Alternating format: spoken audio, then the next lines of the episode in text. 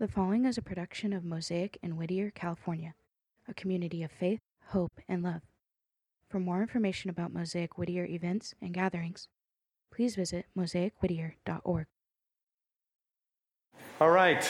Good morning so far. So this has been a this has been a week, hasn't it? I mean, we've had a couple of weddings. How many of you guys went to a wedding this week? Yeah, that's right. Some of our friends got married off. And uh, how many of you went to a graduation this week?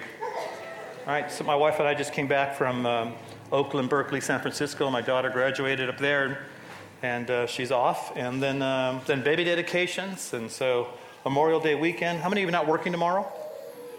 Yes. So tonight's going to be great, right?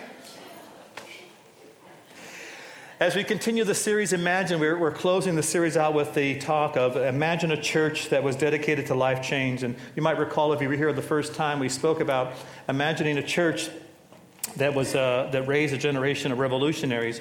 And we, we discussed that the, part of the way that it happens is that we recognize that as followers of Jesus, we're not just you know, trying to be nice, that we're actually representing Christ. We are ambassadors for Jesus, as Paul said we were.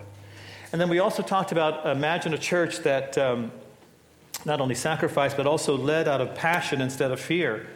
And we spoke that, that if a person is, is making decisions or living their life based on fear, it will always be based on trying to protect. It'll always be a, a, a life that's being minimized and, and has boundaries, but a life that's lived out of passion, whatever that passion might be. Especially if it's a passion that's colored and, and influenced by a, a healthy character, that'll be a thriving, flourishing life.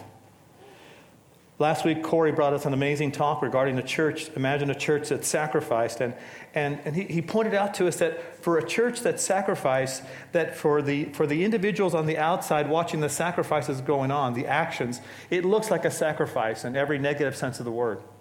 But for people who are inside doing those actions, people who are experiencing those actions and doing them for the sake of others, they don't feel it as a sacrifice, they feel it as an act of love. It's an expression of their love, not only for Christ, but for others. And this is what colors a life of sacrifice, is that it's in love with Jesus and then in love with others. But this morning we talk about a church dedicated to life change. So join me as we go to the scriptures in 2 Corinthians chapter 5, verses 16 through 18. It's going to pop up there in a moment. And if you have a Bible, you can open it up, or you can look it up on your electronic device. When you were dead in your sins and in the uncircumcision of your flesh, God made you alive with Christ, and he forgave us of all of our sins. 2 Corinthians 2:14 Having canceled the charge of our legal indebtedness, which stood against us and condemned us, he's taken it away, nailing it to the cross. All right. The um, part of that church that has a, a life, believing a life of transformation, is actually starting at this spot. I need a Savior. Now, some of you have a, have a high functioning life, things are going well for you. Awesome, that's, that's terrific. And uh, we really mean that. We, if you've learned how to live life well and you're functioning well, your relationships are healthy, you're doing well at your career, you're doing well in your personal life, your neighbors like you, you know, that's fantastic. A part of what happens, though, here is that when people become followers of Jesus, there's a, um, an inauguration. There's something new that happens. Paul tells us in 2 Corinthians that when a man or a woman steps into a connection with God through their Savior Jesus Christ, that all the old things go away and everything's become new. The frustration is, is that for many of us, we think that that new is everything right now. And what often happens is that it begins a process of renewing and changing. That its inauguration is here and yet still going to be started but not yet fulfilled. And the other thing that happens when a man or woman becomes a follower of Jesus is that it, it, it, doesn't create a finished product at that moment in terms of how they live their lives, but a dependency upon God to continue to live their lives well. How often have sometimes you wondered, why is it that God allows boom to happen, right? Just fill in the blank, something negative, something wrong, something harmful. And it's never occurred to us to think that maybe if God took away the consequences of all our dumb decisions and of all the mess that goes on in the world, that there would be a level of deceit going on because then we would have the impression that we could live successfully apart from God. Why does God not change everything right now in my life? I'm trying to be a good person. I want to be a good person. Why doesn't He make those changes? Because often it's the very reason that He keeps us close to Him to be dependent upon Him. It, it, it's the old cliche when do you really, really pray? When do you really, really call upon God? When do you really, really want to hear from Him? When do you really want to have Him involved in your life? When, when things don't go well. I mean, when things are going well, you don't call. You don't, you might say thanks. But there's a, there's a level of urgency and dependency that's created when we are living our lives fully with our consequences, good and bad. Jesus says that the new life is, in the book of John, that this new life often is like a wind, that you cannot really see it coming. You don't really even see the end of where it's going. You see the effects, but not the wind itself. And often, this life, just like these children, is, you know, it's, it's unexpected, right? How many of you, when you, all of you who were parents, and those the parents who were here, you know, when you, sometimes you're really trying to have kids, you know, you really want to have kids, you just didn't, just seem to work out. Then all of a sudden you're pregnant. Other times you're, you're, you're not thinking about it at all. You're doing everything you can to prevent it. You get pregnant.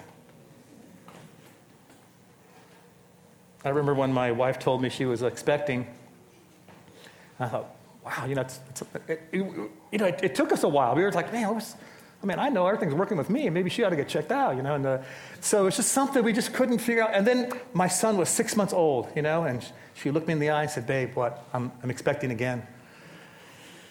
Awesome, you know, let's just go through this one more time. We were just getting used to the fact that we were parents, you know.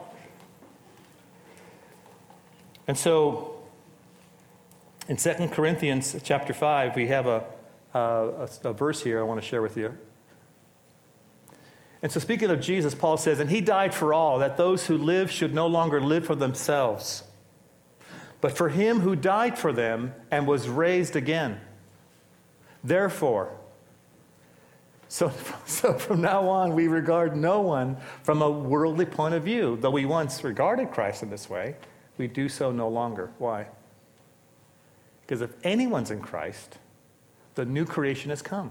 Uh, if you have a Bible, if you have a highlight or something, this ought to become a filter for the way you think about yourself and others. If anyone is in Jesus, the new creation has come. It started. The old is gone. Paul says the new is here.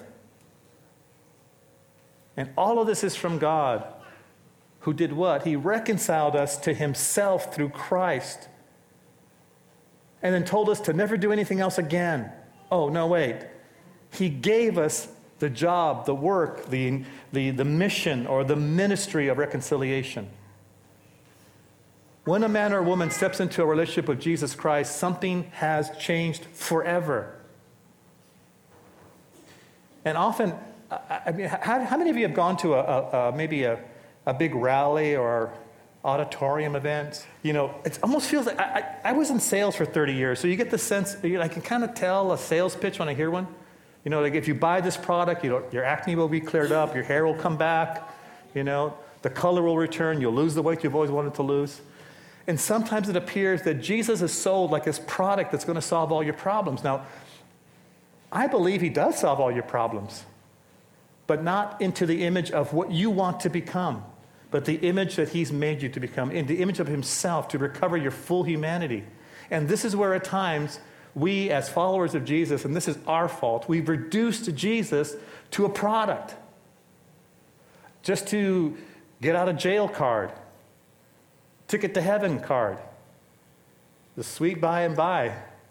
But if Jesus is only that, I mean, I get it to a point, it, it's worth it but what about right now? Don't you have things that are not working right now? Don't you have some questions you want answers to right now? Isn't there some meaning you'd like to experience right now?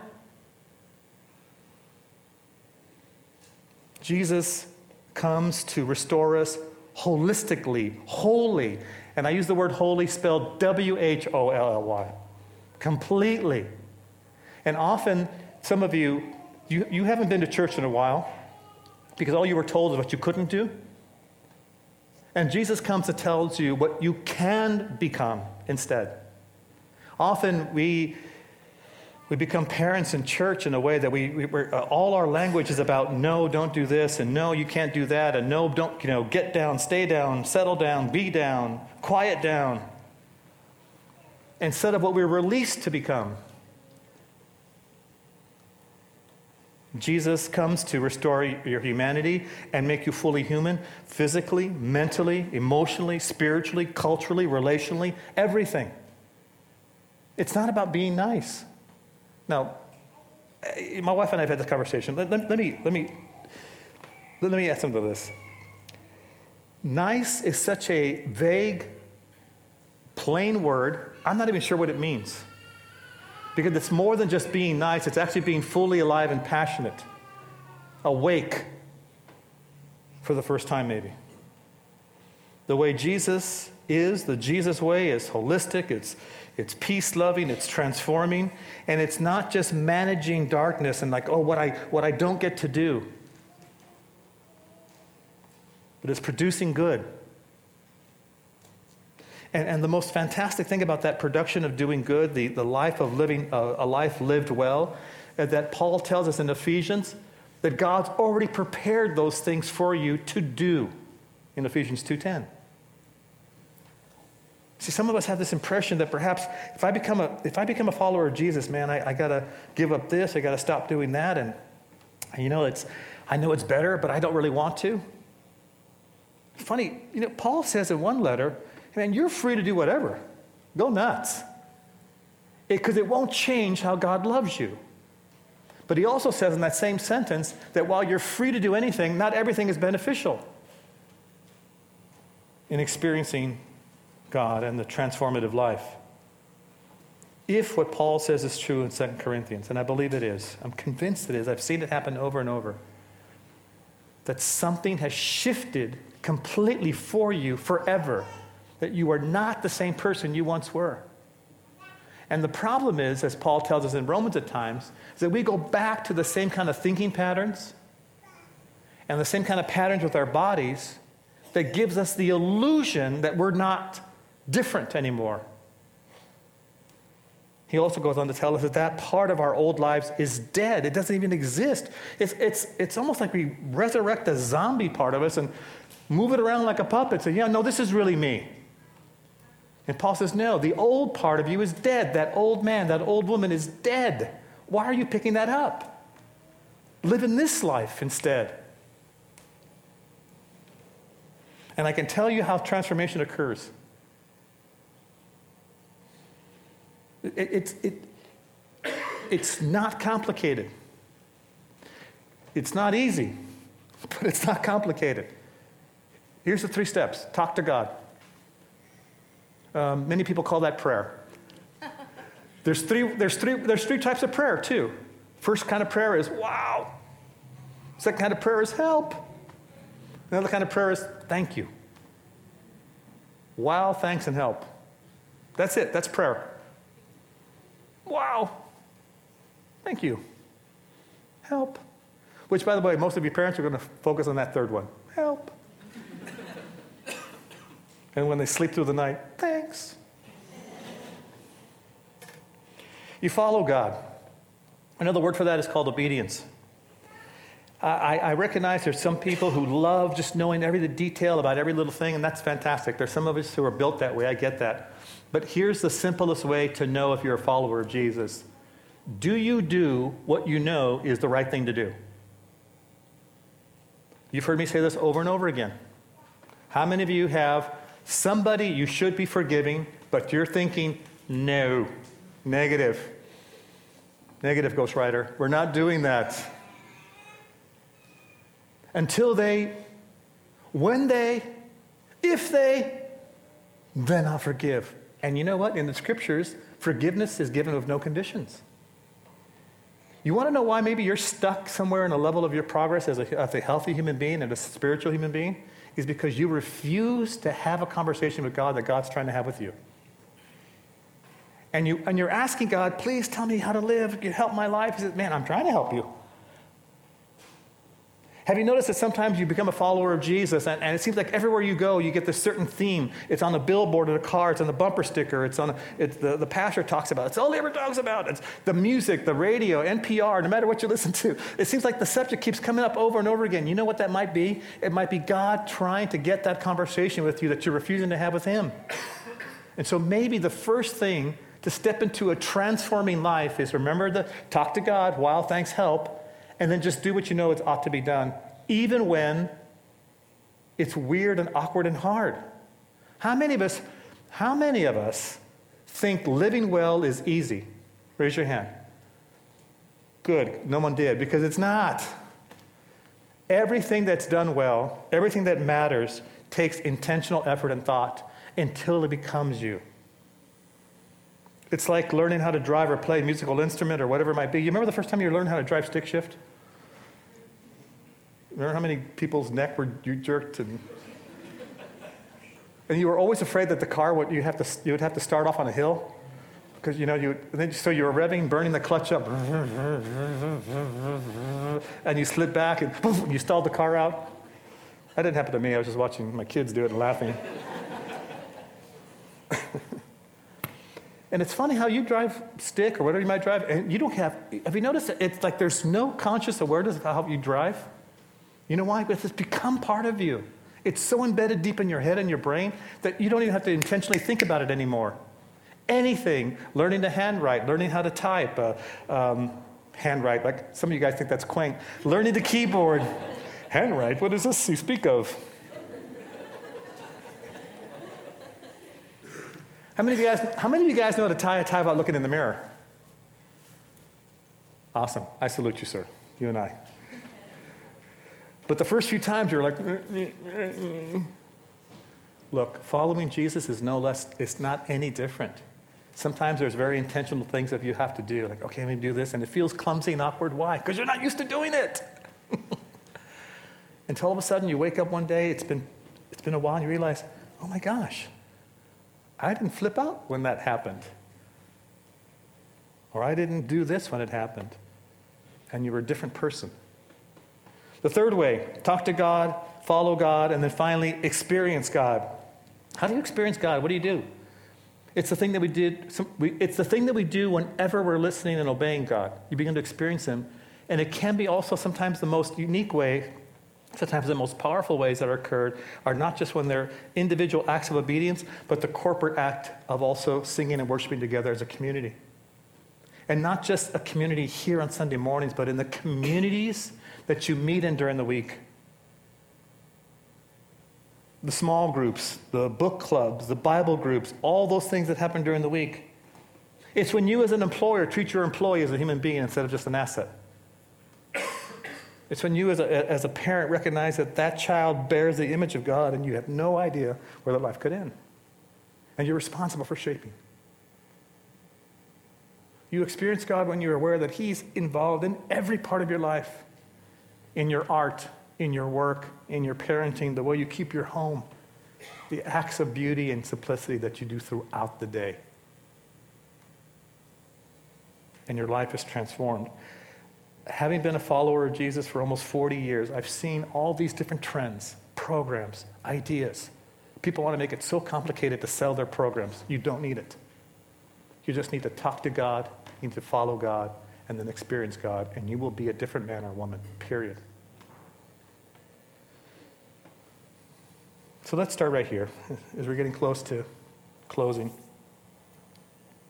Let's go back to Colossians chapter 2 for just a moment. Colossians 2, verses 13 through 14. When? When you were dead, and, and don't, don't read this too fast, especially most of us who've, who've been in church for a while. We just kind of blow through this. And the reason why I want to stop here for a second is to help you remember what this is like.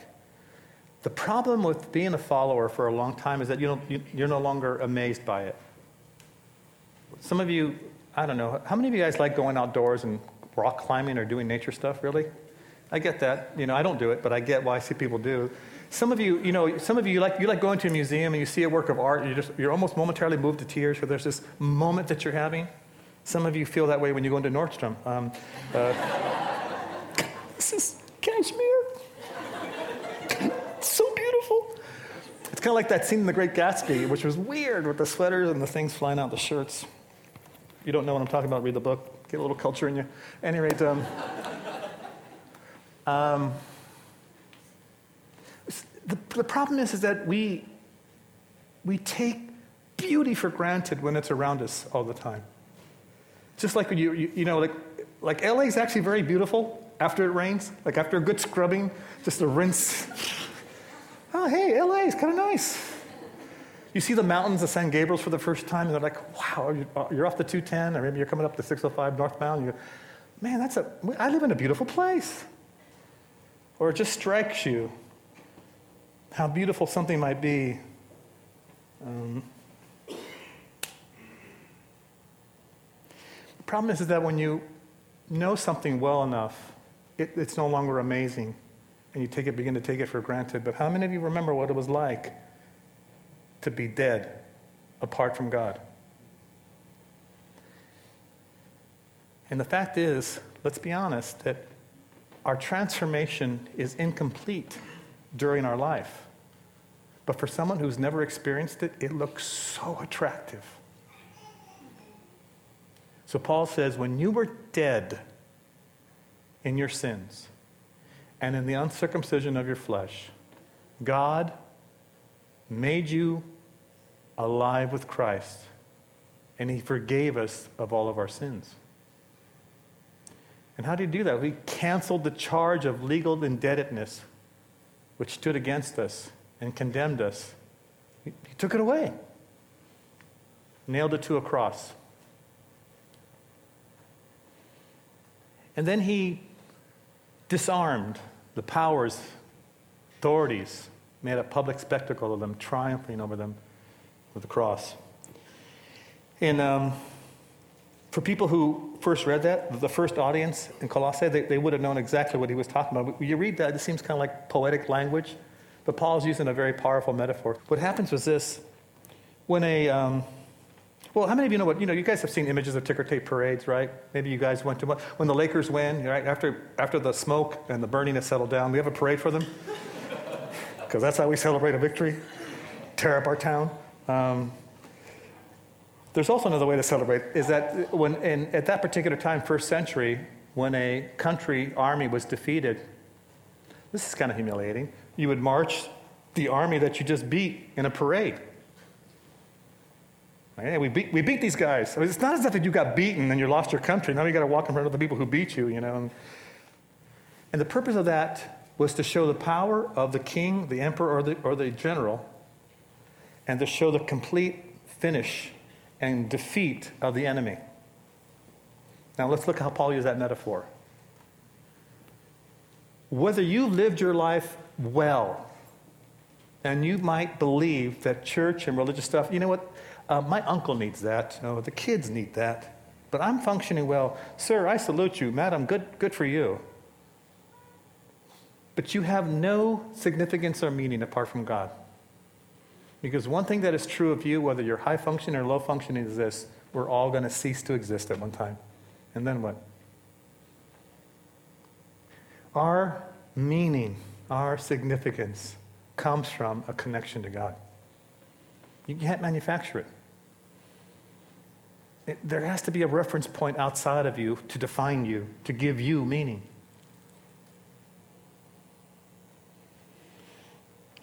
And so, whether you lived your life well, sometimes you can get. Here's the curse of having done that well, living your life, is that you think that you can continue to live successfully apart from God. Those of us who sometimes we've made a mess of stuff and things have gone wrong, maybe we just want to know is there anything out there that's absolutely finally true? Perhaps for some of us, it's just, hey man, does somebody care enough to love me that even in the most disgusting, embarrassing, stupid things that I've done, someone can still look me in the eye and say, Man, I am for you and I love you because I know this is not you. I won't let you be defined by the worst part of you. Some of us, it's just, is there anybody who will not leave me or hurt me? See, the gospel isn't just, you know, you're horrible people, so I have to kill my son to redeem you.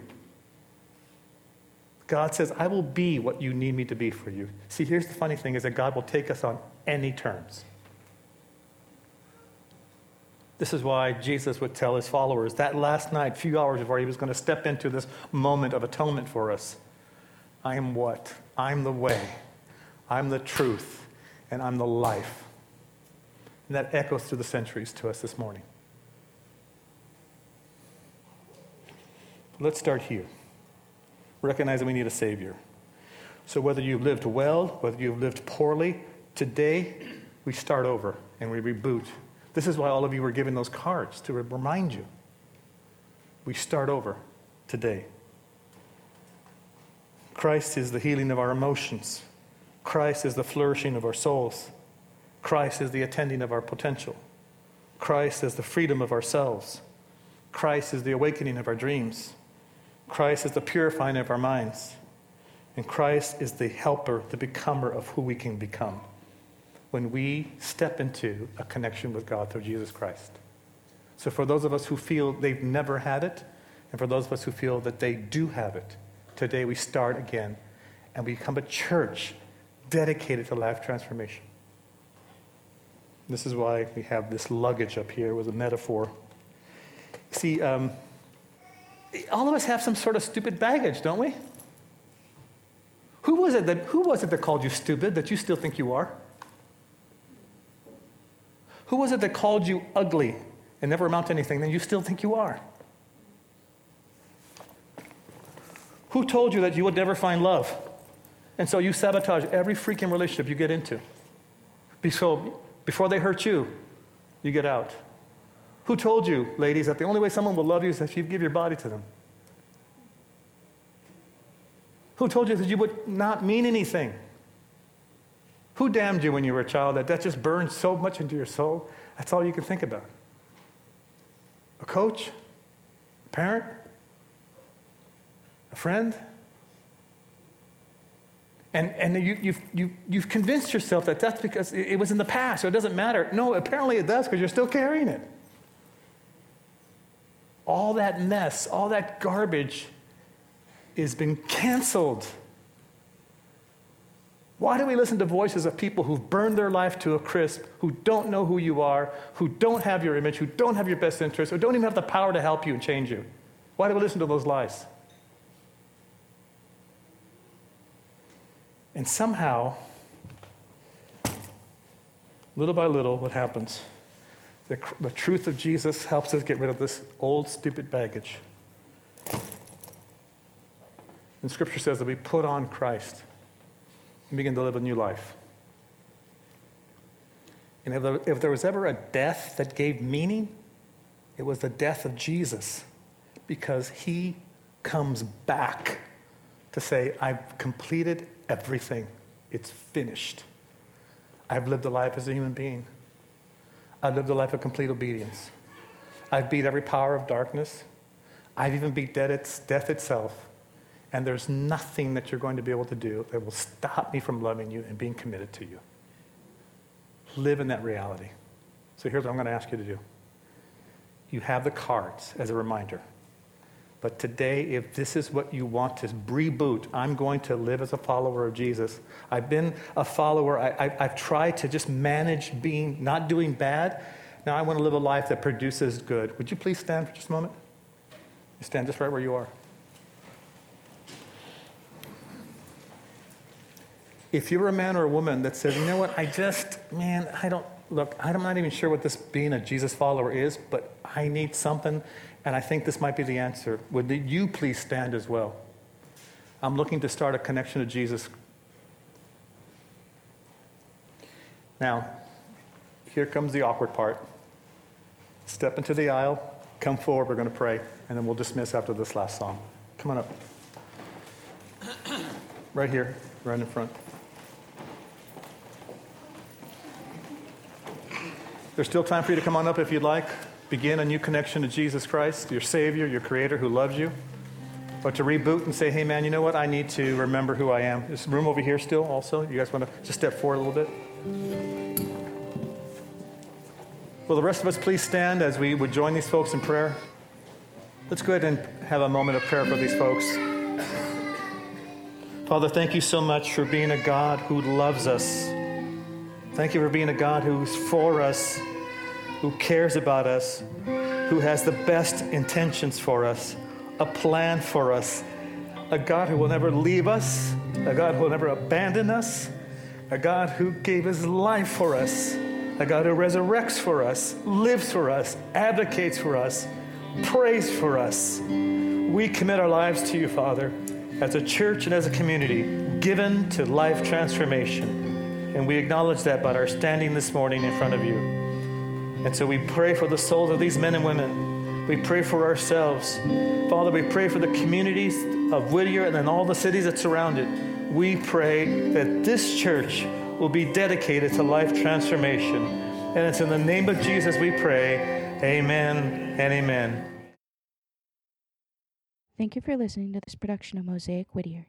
For more information on getting connected with the Mosaic Whittier community, please visit mosaicwhittier.org.